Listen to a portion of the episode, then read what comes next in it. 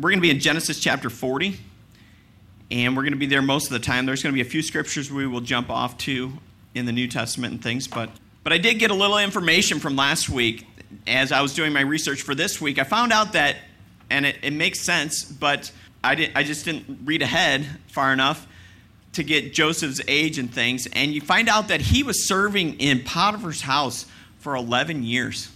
11 years. It wasn't just something that was going on with Potiphar's wife one summer. It could have been or not. It could have been that whole time. It could have been right when he got there, and then maybe he came of age five years into it, and now there's this ushering of lust for Joseph.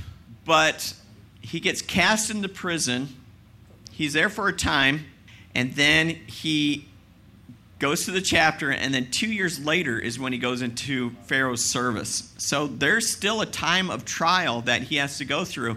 And I was looking at this chapter and I was trying to figure out the theme of the chapter, and it's like, why do bad things happen to good people? Yeah, it's in there a little bit, but it's more about the timing of God and God's will, right? Because we understand or we don't understand what's going on in this passage, and that's interesting because some of the things that come at face value, but other things we don't see until the next part of the story, right?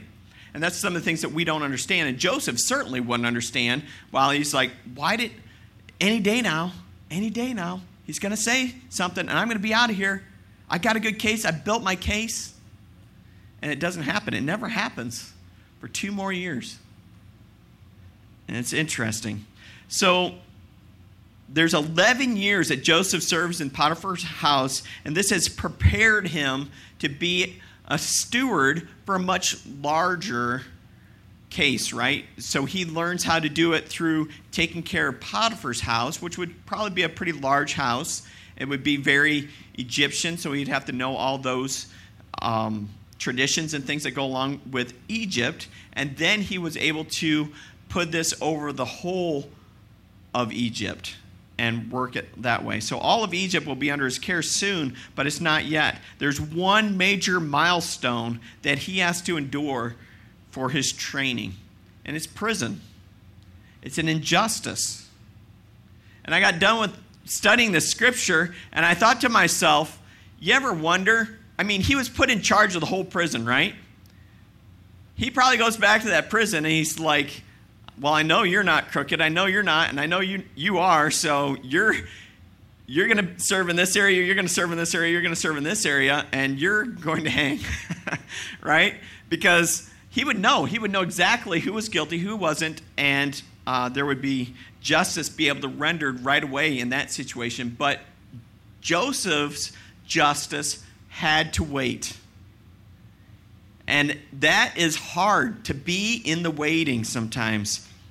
So Joseph remains faithful, and therefore God shows up. He remains faithful, and many unique things happen. And we're going to read about some of those that happened. Genesis chapter 40, verses 1 through 8. It says, Sometime later, Pharaoh's chief cupbearer and chief baker offended their royal master. The Pharaoh became angry with those two officials, and he put them in the prison where Joseph was in the palace of the captain of the guard. They remained in prison for quite some time, and the captain of the guard assigned them to Joseph, who to look, and Joseph looked after them. While they were in prison, Pharaoh's cupbearer and baker each had a dream one night, and each dream had its own meaning. When Joseph saw them the next morning, he noticed that they were both looking upset. Why do you look so worried today? He asked them. And they replied, We both had dreams last night, but no one could tell us what they mean. Interpreting dreams is God's business, Joseph replied. Go ahead and tell me your dreams. Now, is Joseph saying that he's God because he was able to interpret dreams? No, that's not what he says at all. And you'll see that through his character throughout uh, the rest of the story of Joseph. He is saying that if this dream is going to be interpreted, it's going to be because God has interpreted it and then it's given to one of his people. Joseph's like, I happen to be one of those people, so we'll see what happens. Tell me your dream. It's probably more like that, right? So we have God's will. God's will will show up in these dreams in two different people, right? We have the baker and we have the cupbearer. Everything goes well for the cupbearer, not so much for the baker, right? If you think about those two people, those would be two important people in Pharaoh's life because both of them would have opportunity to kill the Pharaoh through his food and drink, right? The cupbearer could spike his drink with poison right before he, he uh, he could taste it, says it's fine, spike it, and give it to the Pharaoh, right? So it's somebody you want to trust. The baker could do likewise, spike his food, uh, feed it to everybody, and it's somebody else that you want to trust as well. And so I don't know how they offended him. It could have been something like that. I don't know. Um, one of them obviously probably did something. Obviously, probably. Yeah, that's so certain there. In, in, the, in the baker, and he was either found out or he just offended the Pharaoh. We don't really know. The cupbearer was put back at his station and was so elated, he forgot everything. I tell you what, friends, Joseph was put in this place on God's timing to do the Lord's work. He was put in a place that we wouldn't think, oh boy, this is great. He is all by himself. He doesn't have anybody to take care of him. In ancient times, most often, if you don't have somebody to bring you food, you are in trouble because nobody's going to take care of you. And he finds himself at the mercy of the jailer if he is going to be um, going to make it. The jailer finds a competent young man in Joseph and is able to put him in charge. Joseph is able to, room, to earn room and board, in a sense, right? Uh, I think he probably had board, no problem, but the, the or room, no problem, is the board that he had to worry, worry about, right? So, think about this timing, though. Think about how we come into this place. What if Joseph was never put in prison? What if Joseph never ran across these higher ups? The whole, it'd be catastrophic for the whole known world, right? The, the famine didn't just happen in Egypt, it happened everywhere. So much so that his brothers eventually will come down and visit him in Egypt. It was catastrophic, and he, if God didn't get his guy in the right position, it would be devastating. Now, it, it puts Joseph in a rough spot, doesn't it? The guy's been thrown into a well, he's been sold into slavery, he's been shipped down to Egypt, he gets put into a place of high position, but that might be worse because now he gets thrown into prison. How am I going to get home? It was an unjust cause. I'm never going to get back. What am I going to do? Why am I here? Why am I going to do this? So, discerning God's will is something that we can discover when we are walking in obedience with the Lord. It is so much easier to figure out God's plan for your life when you're walking with God. But we can see in this case that Joseph was walking with God, and yet he, he doesn't know God's will. He can't figure it out. He doesn't know what he's supposed to do for two years. It's a long time, right? That's half a high school, right?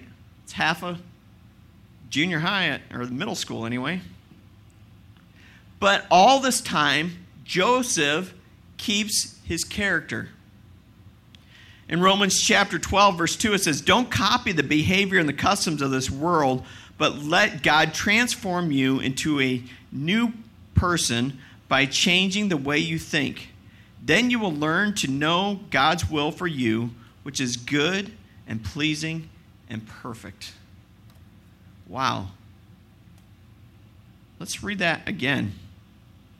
Do not copy the behavior and the customs of this world but let God transform you into a new person by changing the way you think. Then you will learn to know God's will for you, which is good and pleasing and perfect. When we accept Christ into our life, when we say, God, I surrender to your Son, Jesus Christ, things start to happen.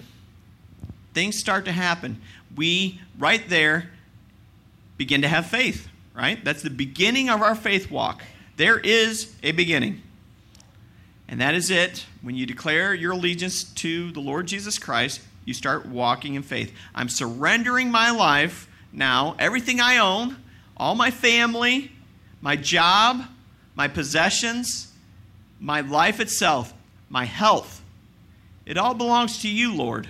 I am now a steward of this, which means I'm your servant to take care of the things that you've given me. And he's like, since you've given that all to me, I'm going to give it all back to you to take care of. And not for your glory, Shane, or any one of you, or White Rose. It is for my glory. So when payment is due, maybe it's a public payment of praise. Who are you going to give the glory to? We'll talk about that a little bit later, right? We're going to give it to the Lord. So it's a changing of your thoughts. How, do that, how does that change? It changes from the renewing of your mind. When you start and you bring the Holy Spirit into your life, there's something that clicks in your conscience that starts to tell you, hey, you're not supposed to do that anymore.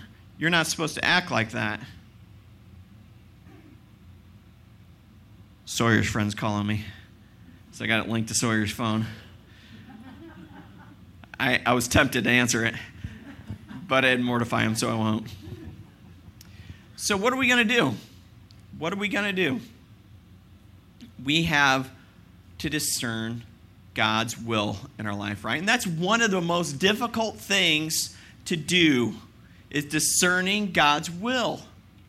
So, what are some of the ways we can do that? I'm going to give you four steps and then I'm going to give you three steps. Okay, and the first point, I'm going to give you four steps. First one is we're going to write a blank check with our life.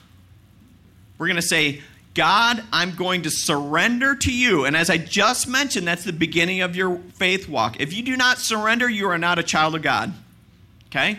I can say that definitively. If you do not surrender to the Lord, you are not a child of God. You will not go to heaven. And whose choice is that? It's our choice, right? It's our choice. We all get that choice. And when we surrender, God said, It will go well with you. I will bless you to a thousand generations. If you turn away from me, I will curse you to two, to three generations. Right? That's the component that we have of God's love versus his wrath. And that's why he lets us stay around so long. So, total surrender is the beginning of depth. Okay, when we walk with the Lord, we grow roots, right? Think of yourself as a tree. We want to put out branches and, and look pretty, and we want our fruit to show. But what happens when the storms of this life come along and we don't have any roots? We're all going to be bunched up in the corner because we're all going to be like piled up there, right? Fruit and all, we're going to look pretty, but only for a couple more minutes because we're not going to make it, right? We got to drop our roots down. And how do we drop our roots? We do that by our surrender. And this is the process of sanctification. Okay? When we get into God's word and we pray to the Lord, that's how we do it, which is actually point number two. So, growing closer to God through His word and prayer allow us to go down deep with our roots.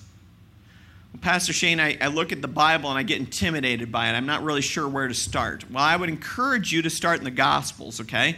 If you want, um, I would I usually say start with John. Sometimes John chapter 1 can get a little tricky at the beginning, but if you just work through the beginning of that and maybe ask a few questions to somebody that might know it a little bit, John is a great place to start. Matthew, Mark, and Luke are very similar, okay? Sometimes they even tell the same stories, they all end the same, right? but they should. They're all talking about the same person. But Matthew, Mark, and Luke, they talk about a lot of the parables, a lot of the teachings of Jesus, where Jesus in in the book of John, the Gospel of John, talk a lot about his miracles and fulfilling prophecies. Okay, so if you look at the Jewish festivals and the major promises that go along with that that's what the book of john is written for is to answer those questions on those major f- festivals okay? So getting to his word know the character of christ and when we know his character we can we can emulate that in our life then we can change that. So his word defines how we should live. There are no shortcuts here folks you can't just say i'm a christian now I'm just going to be righteous. That's right. I am who I am, and I'm righteous. And that's how it's going to be. Wouldn't it be easy if we could do that? So the path is simple, but I didn't say it was easy, did I? It is not easy to be righteous. It is, it is maybe self righteous, it is, but it's not easy to be righteous with the Lord sometimes. And so we have to get to know him and in depth. The more in depth we get to know him the more we can walk and be like him. So we need to get in god's word to know him on a personal level. Because i think god's heart is really revealed through his word. The next prayer shows that the it shows the lord how we are doing.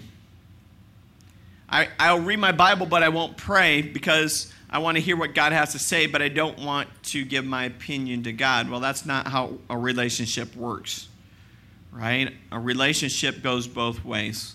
Or maybe I will only pray, but I don't like to read my Bible. Well, what you're saying there is, God, I know what's best for me, and um, I don't need your word. It's kind of like you're telling your parent, Yeah, I, I hear you, but I don't hear you, right? Because you're not really listening if you don't read his word. But if you don't pray back to him, then he doesn't know that you know his word. Are you walking the way you're supposed to? That's what prayer is all about. It's community. It has it shows that we are surrendering. It shows that we have put God as our priority and not ourselves. And we can do that even more there's a good one. We can do it more better, more betterest, If we uh, um, put God first in our prayers. How do I do that? Read the Psalms. David does a wonderful job of putting God first in his prayers. Look at the Beatitudes. Look at how Jesus taught his disciples how to pray. They put God first in each one of those things. There's some traditional prayers out there that, that are good role models, but you got to be careful that they're um, pointing to the Lord 100%, things like that, not to the church or the mission or things like that. And we'll get about that in point number four. So, how are we blessing other believers and non believers before ourselves? Because what do we know? Love requires what? Sacrificial action. Love requires sacrificial action. If we want to show God that we love Him, we want to be able to serve other people. Number three, act on biblical principles, not human wisdom. So we need to ask ourselves are the principles we're building on found in the Bible? That is something that we have in our household as a household rule. Well, can you back it up in the Bible? Because if you can't, then you may want to question that household rule. Right? We love everybody around here. Everybody, oh, they're your kids disobeying. Oh, but we're going to love him. I can tell you that if you love without discipline, that's not really love. What you're doing is you're establishing who the alpha is, and it's your kid and not you right? You're establishing who's in charge. Love without discipline is not love. How do I know that? Because it's modeled for us in the Bible. God disciplines those he loves. It says that in his word. That's something. So, have we need to ask about these household rules, these principles that we live by. Are they biblical? Are they walking along? Have they been influenced by the culture? You do you, I do me. That's a culture thing, right? Is that a principle that's seeped into your definitions at home? Because that's not right. God says, You do me, and I don't do you, because if I do you, nobody's going to be in heaven, right? That's what Jesus did. He came, You do me, and I'll do me, and we'll all get to heaven. There's only one way to heaven, right? Through Jesus Christ. Or maybe it's distorted through the anti culture, and we get so legalistic in our rules that they become so hard to follow that nobody can follow them, that there's no room for grace. That's another principle that can be tricky as well. Number four, who gets the glory? Been harping on this a lot lately. Partly it's because I harp on it because of me, and partly because um, I think it's important. It's something we do not talk about in our culture today. It's not something we talk about in church very often today. So, are your, as we go through life, life on mission can mean several different things, right? It can mean I'm doing this for God, right? I'm doing this for God. The problem can be that the mission can get the glory. Think about this. If we are a missionary and we are going over to, let's say, Indonesia to spread God's word in a primarily Muslim culture, right? It's 98% Muslim. If you take Christ over there, they are going to kill you. I have missionary friends over there right now. And they're celebrating their anniversary today and they are over there right now. But if they go over with the thing that, hey, look at us, look what we're doing for God. We are out there spreading the gospel in a place where it doesn't, it's never been heard before, and we're we're going and we're teaching vacation Bible school, and we're doing this and that and the other thing. And look what we're doing for the Lord. Can you see how the mission has become the God and not God Himself? And so their task drivenness, in a sense, has become the, the God. And so what we want to do is we want to keep it. I'll talk about that at the end there. The other one is life over God. It's about control, right? I want control. And so if I have control, then I get the glory. Or even better, I get what I want. God becomes a vending machine and I can take whatever I need. Lord, I need an A on this test and I didn't study.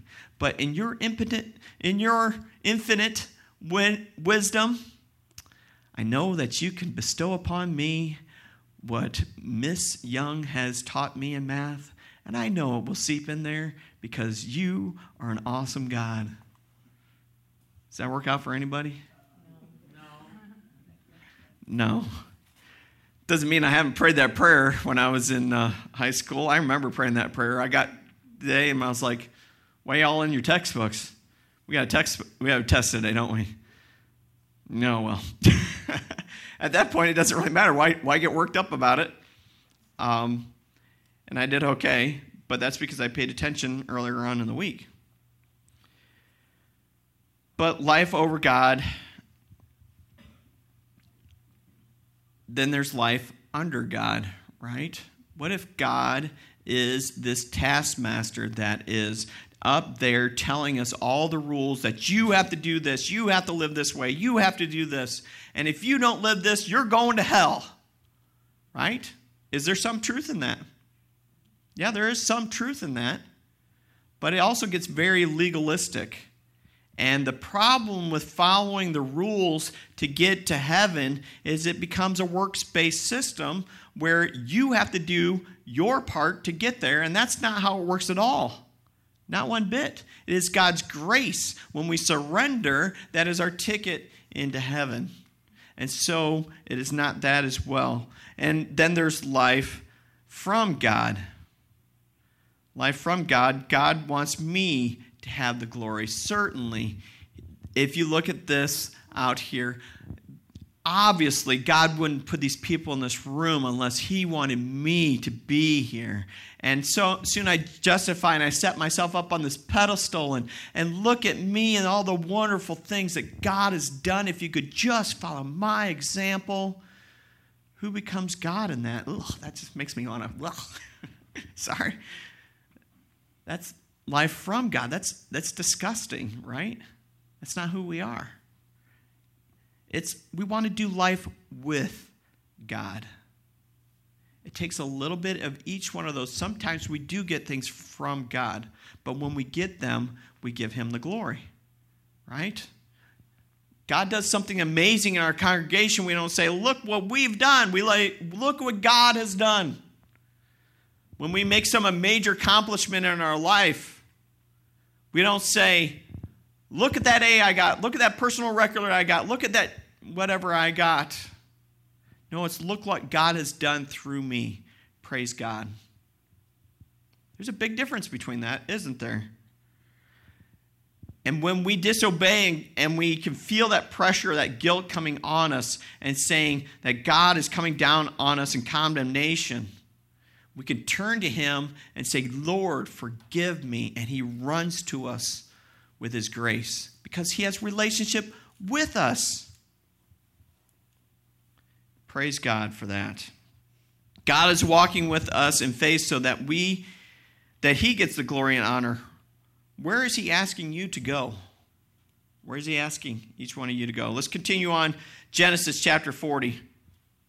9 through 19. So the chief cupbearer told Joseph his dreams first. In my dream, he said, I saw a grapevine in front of me. The vine had the three branches that began to bud and blossom, and soon it produced a cluster of ripe grapes.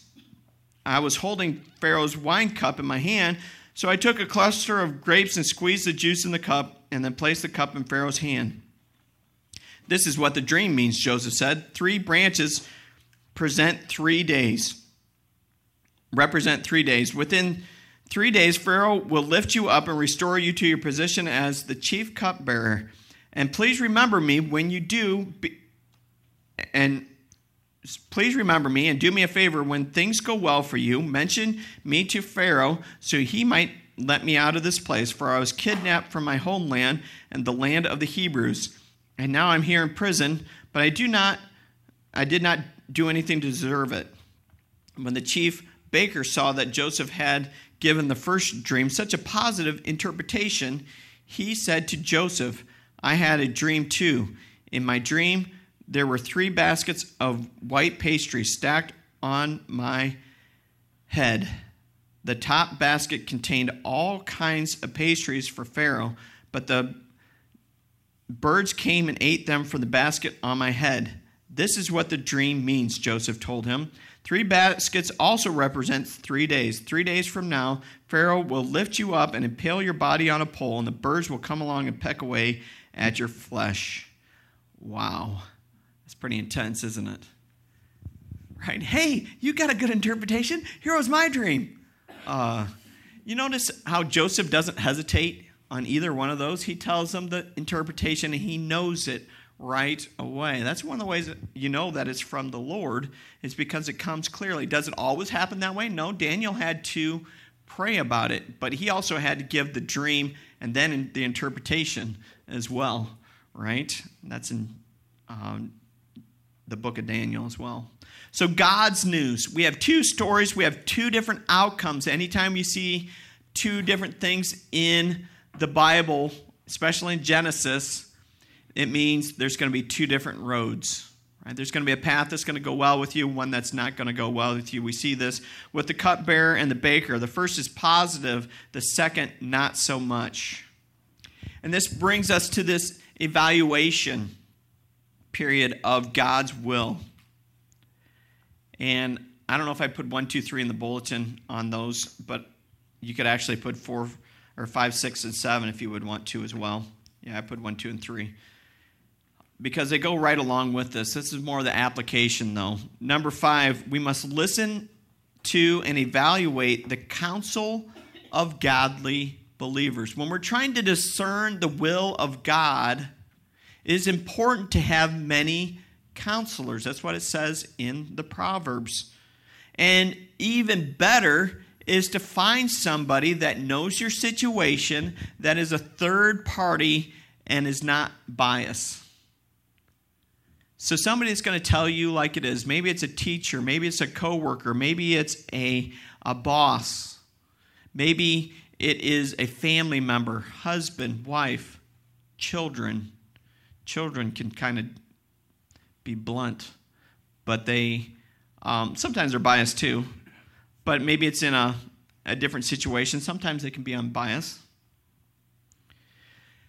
And when you tell a story, don't steer the conversation.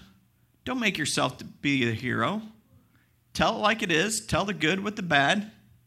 Look at the Bible and how it does that. Every time you look at a Bible story, they tell the good things about King David and they tell the bad things about King David. They tell the good things about King Saul and they tell the bad things about King Saul. And it, likewise with many others. You look at the Apostle Paul he had some rough things that they told about him. We look at Joseph in this story, and we see that he was a little bit self righteous at the beginning, and God worked that out at the bottom of a cellar, right? The bottom of a cistern. Get your words right, right? Cistern cellar, I tell you what. So, don't try to steer that conversation in your favor we listen and do our best to understand their counsel. Ask good questions of them, allow them to ask good questions of you. You can understand that they're listening. You get counsel from other from another point of view from someone that you can trust that might be able to get to the bottom of it. So if you've heard your side of the story, you see your side of the story, and maybe you go to the other person the other side of the story and ask them, why are we having this problem? And they'd be like, we don't have a problem.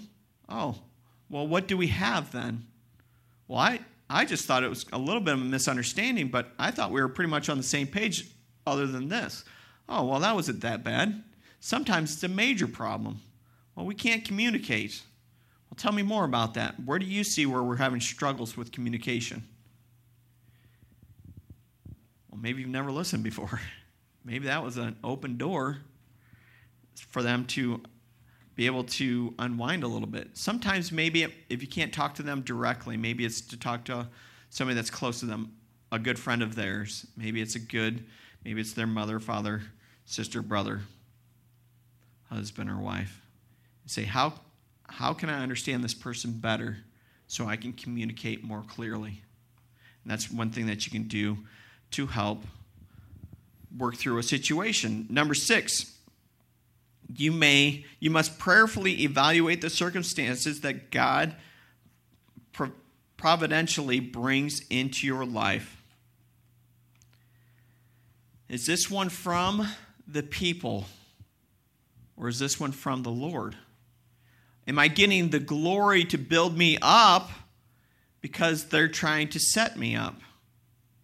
To fall? Am I qualified for this position? Many times we are not qualified, but God doesn't always call the qualified, right? He qualifies the call.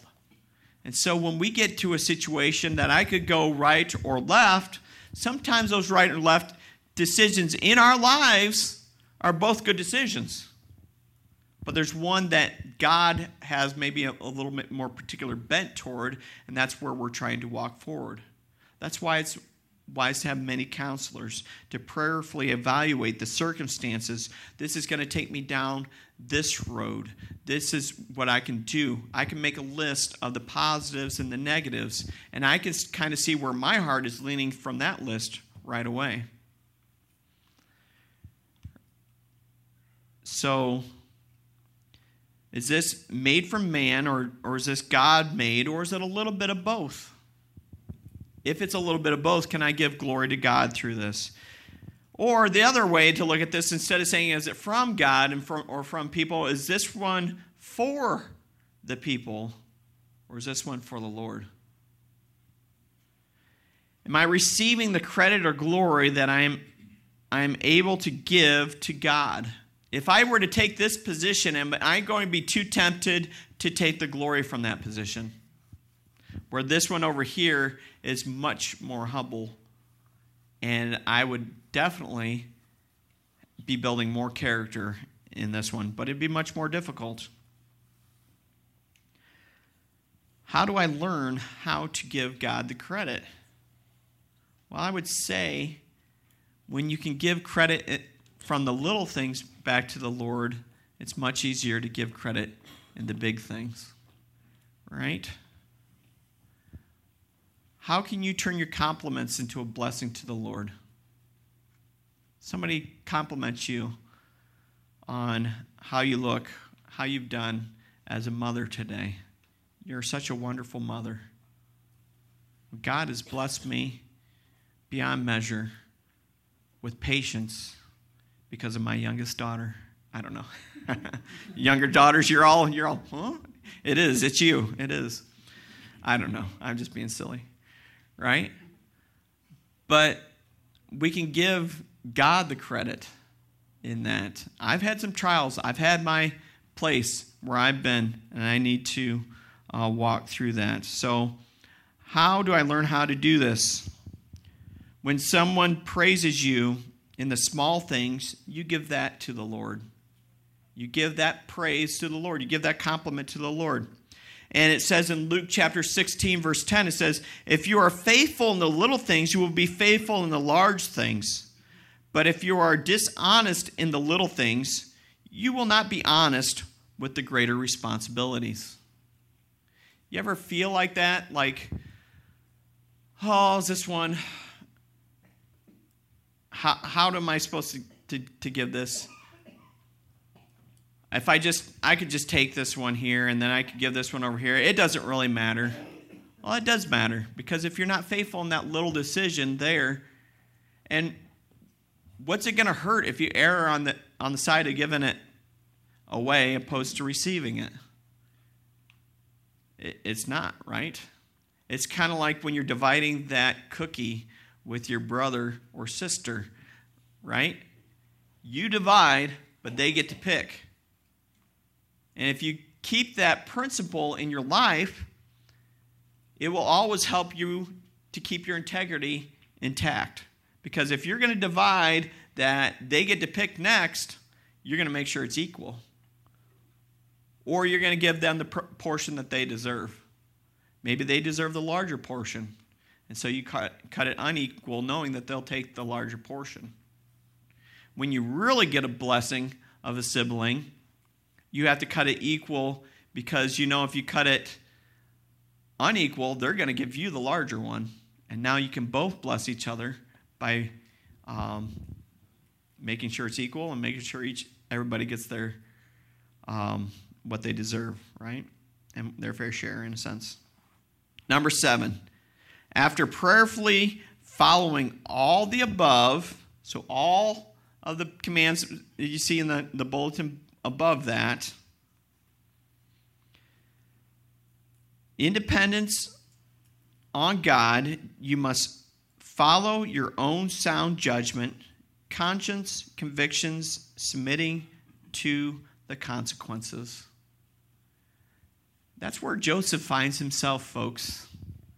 After all this, he finds himself in jail, unjustly surrendered to God.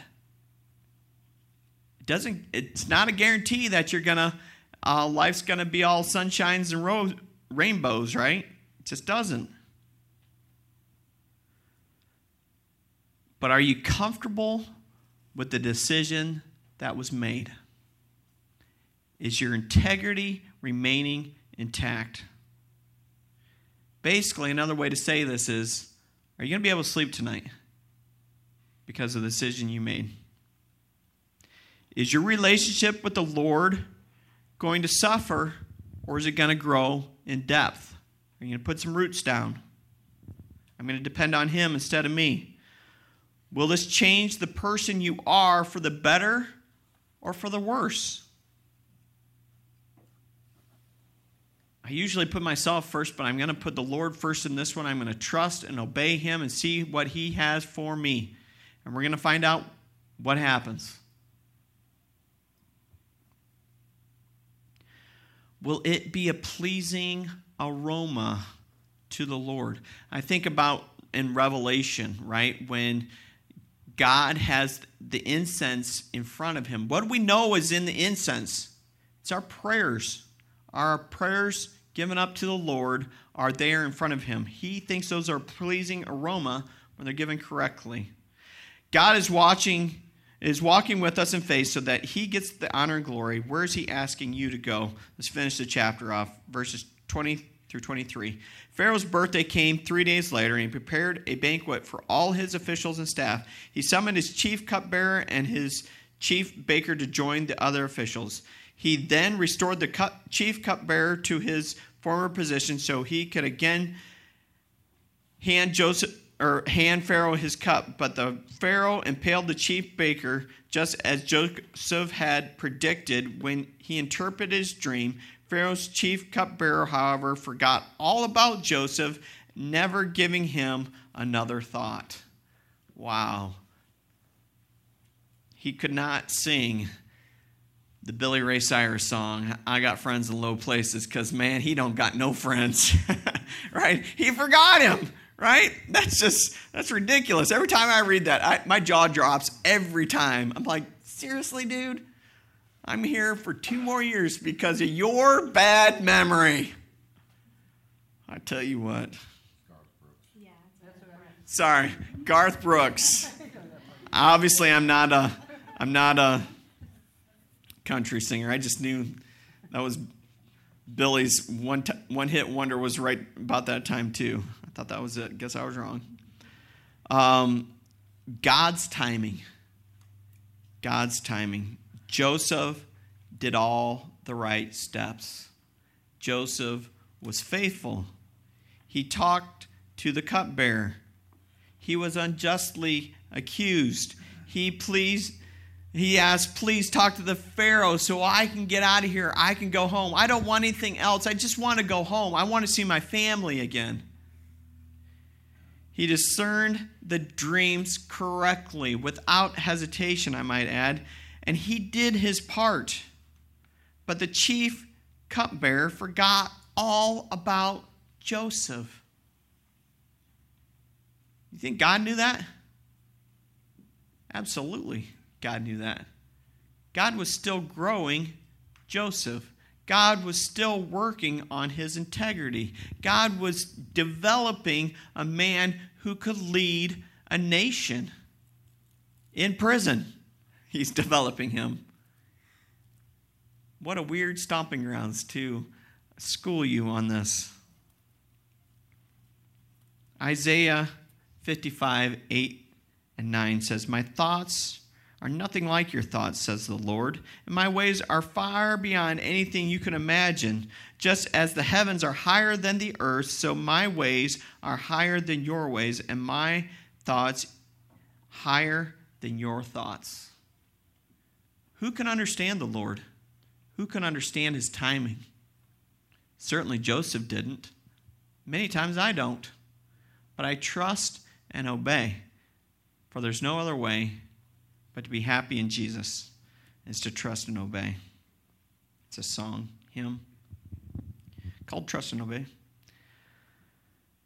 God definitely has a timetable in all this. That we do know.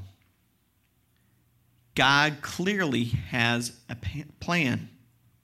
Yet, God neither reveals the plan nor the timing to Joseph. He says, I just want you to trust and obey.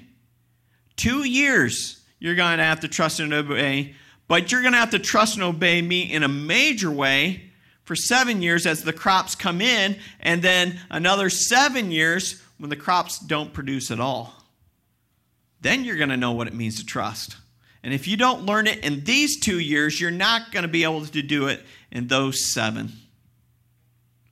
So, do I have a process? Absolutely. I'm going to close with this story. Um, back in 1984. Wow, 1984. Can you believe this? This was written in the bulletin. And it's Psalms chapter 40. It says, I waited patiently for the Lord, and he turned to me and he heard my cry. He lifted me out of a slimy pit, out of the mud and mire. He set my feet on the rock, and he gave me a firm place to stand. He put a new song in my mouth and a hymn of praise to our God. Many will see and fear the Lord and put their trust in him. Blessed is the one who trusts the Lord, who does not look at the proud, to those who turn to a side to the false gods. Many, Lord my God, are the wonders you have done, the things you have planned for us. None can compare to you. You were I to speak and to tell of your deeds, they would be too many to declare. Sacrifice and offering you do not desire by my but my ears have opened. Burnt offerings and sin offerings you do not require. Then I said, Here I am. I have come. It is written about me in the scroll. I desire to do your will, my God. Your law is within my heart. My grandma was a second grade teacher for at least 30 years. She retired as a teacher. She had osteoporosis, and she went from a woman who was nearly six foot tall to a woman who was about five foot tall in constant chronic pain. But you would never know that from her because she would never, ever let her grandkids know that she was in pain. She was a very woman filled with peace. She was a great listener. She was stronger spiritually and emotionally than this pastor, and I still work on being that strong, right? She set a great example for me in that. And as I walk and hear this, and I see this psalm, I also know that this woman was frail, right? And so it wasn't easy for her to walk in faith, but she did walk well. She just faced her fears and walked in courage toward it. I never ever recognized it until maybe the last year of her life. I didn't see that. Um, and I matured finally enough. So, this psalm was one of her favorites. It's one of my favorites as well. And it says, Here I am. I desire to do your will. Well, what is somebody's will, or the will for somebody who's in their 80s, has osteoporosis, and can't do much and it's starting to feel like a drain on resources. Well, I told my grandma that God chooses life all the time, not just half the time. So if He's got you in this earth, then He chooses to have you alive, and He chooses you to be here for somebody, for someone. And sometimes that person is me because I know I have you praying for me and watching out for me uh, uh, on my behalf.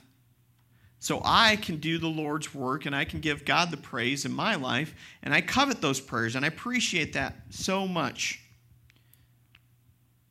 She came back in 1984 with this response to Psalm chapter 40 Thy will, Lord?